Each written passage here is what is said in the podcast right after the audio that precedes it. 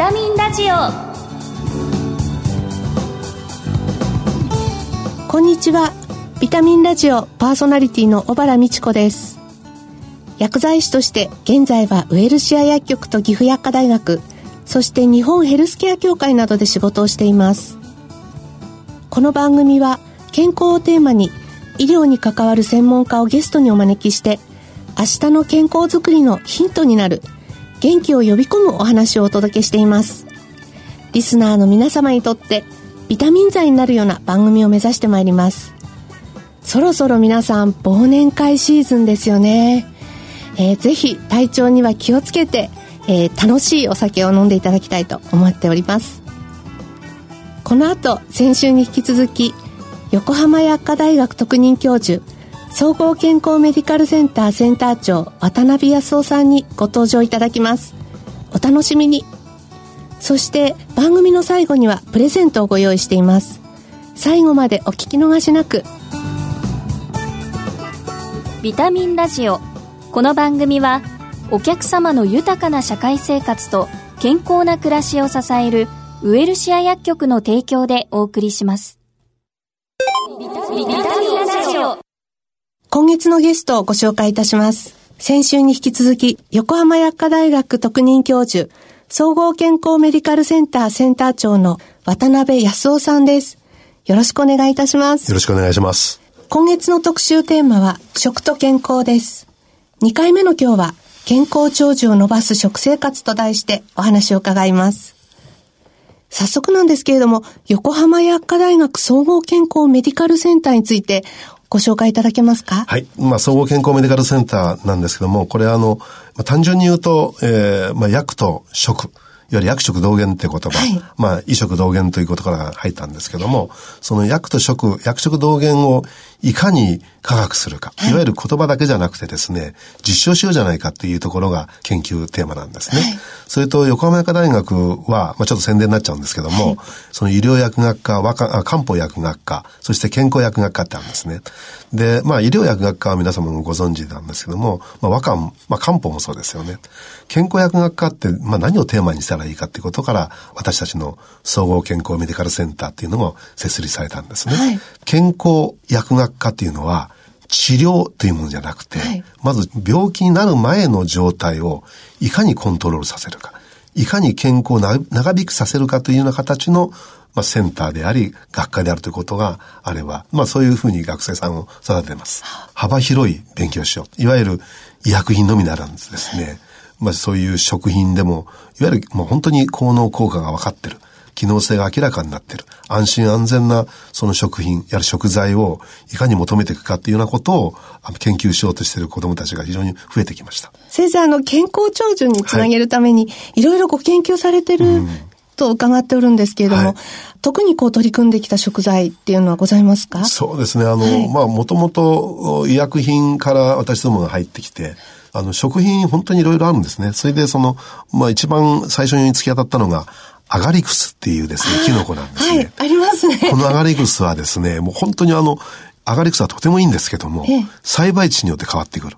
それを東京農業大学の先生と一緒に良いアガリクスをですね、実際に私ども、もともと私の専門も臨床薬理学なんですね。はい、その臨床薬理学で、患者さんに飲んでいただいて、どのようになるかってやってきたんですね。で、そこから、私たちが入っていったんですけども、ただアガリクスもですね、下手したら害が出る。はい、飲み方によったりですね、これアガリスクになるんですね。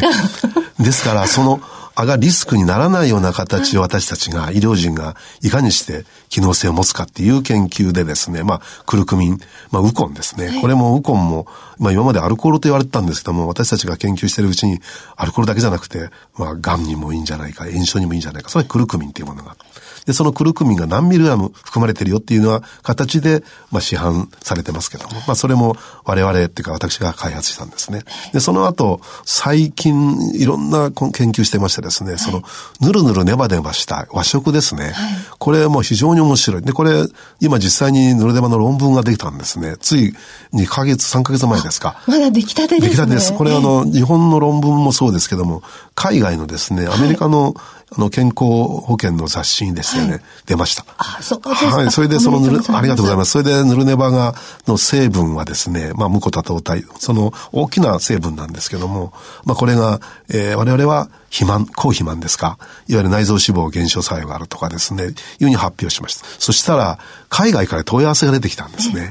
まさか和食をあまり食べてないようなスペインとかですね、はい、イタリアからヌルネバの話を今度してくれっていうのが来てます。ですから確かに世界は健康を求めてる。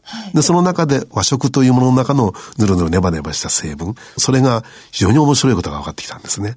で、それとあと、まあ、カテキン、茶カテキンですね。これも、まあ前から、まあお茶のカテキンはいいって言われてるんですけども、実際に我々は実証してます。これはまあ皆さんがおっしゃるように、まあ確かに免疫の低下を抑制するとか、抗菌作用ですね。まあこんなようなことが今我々が研究している食材というふうに。そうですか。はい。一番難しかったのがですね、そのヌルネバっていう私たちがこれ日本だったら受けてるんですけど、これ英語にした時どうやって直訳するかとかですね。はい。なかなか、ですからですね。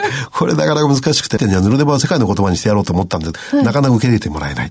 で、しょうがないですからね、まあ、一応、スライミージャパニーズダイエットというですね、とんでもない名前になってるんですけど、でもそれでも彼らはそういうイメージを、いわゆるわかめ、昆布、オクラは皆さんしてます。ですから、オクラのようなものだよって話で、こう、攻めてるんですね。そうすると、大変喜んで、また行くと思うんですけどもね。はい。いや、世界中でヌルネバを食べることができる日を、私も楽しみにしたいと思います。よろしくお願いいたします。はい。先生、その他に地域を元気にするプロジェクトにも関わってらっしゃるということで。はい。まあ、いろいろ今やらせていただいてですね、まあ、一つはその秩父の方、地方とか、神奈川県県西、県の西とかとこでですね、そこで湘南ゴールドをやった、まあ、いろいろ研究してます。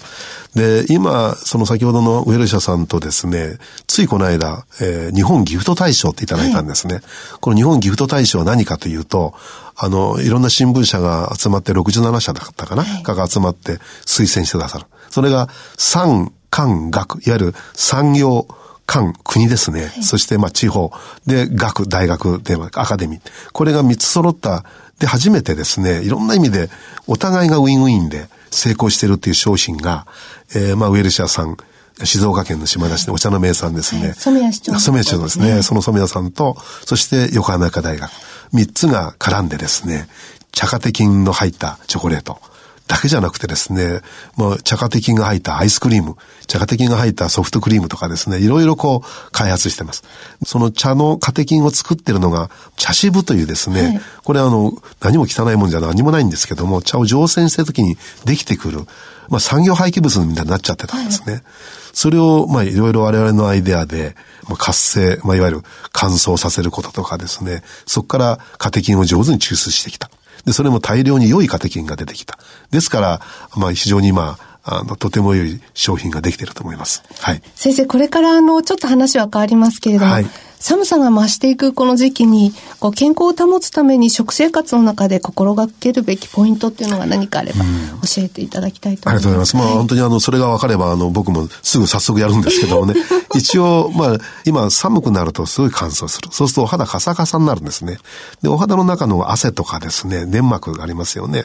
こういう皮膚成分に何がとても大切なものが入っているかというと、やっぱりその敵をやっつけようとする抗体というですね、はい、免疫の抗体ですよね。いろんな種類がありますけども、その中の A 型、IGA というのがですね。はい、IGA。はい。これがもうとても大切な働きをするんですね。で、IGA が減ってくると、いろんな炎症を起こします。皮膚炎を起こします。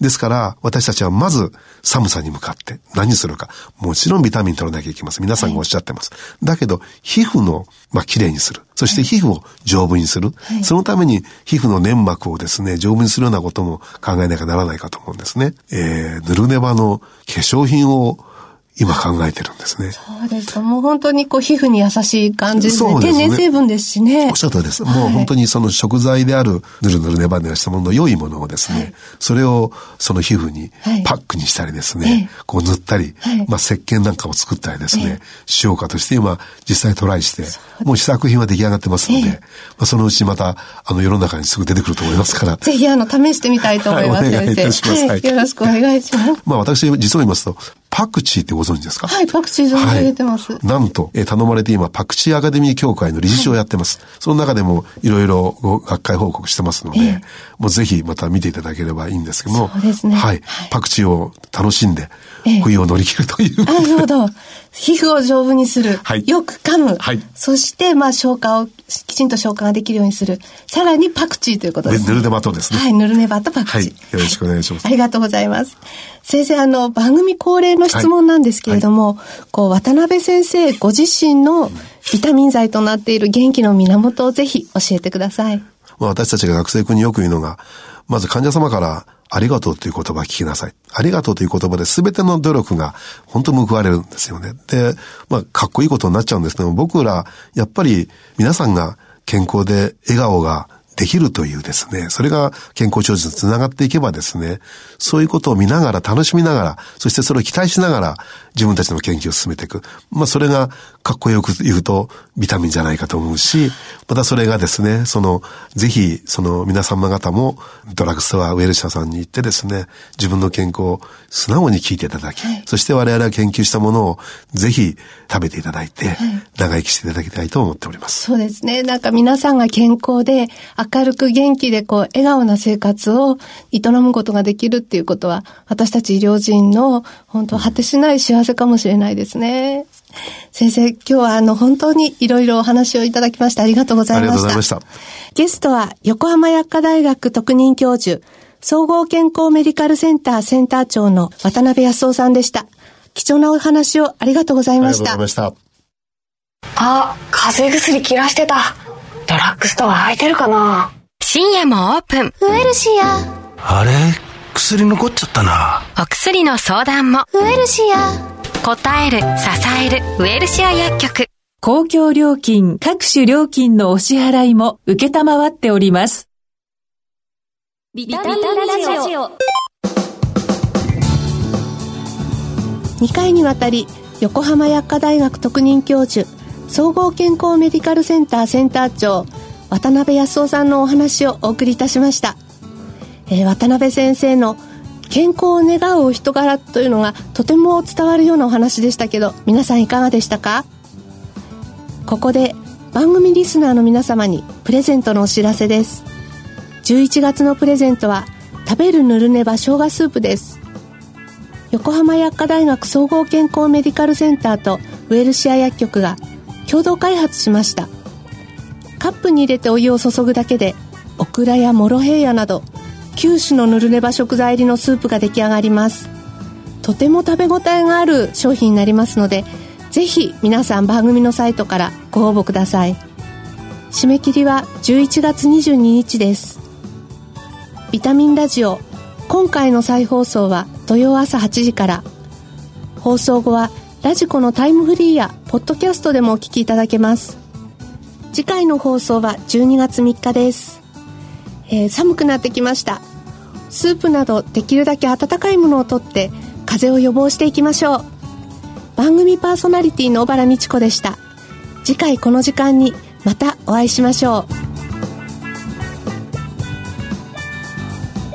う。ビタミンラジオ。この番組はお客様の豊かな社会生活と健康な暮らしを支えるウエルシア薬局の提供でお送りしました。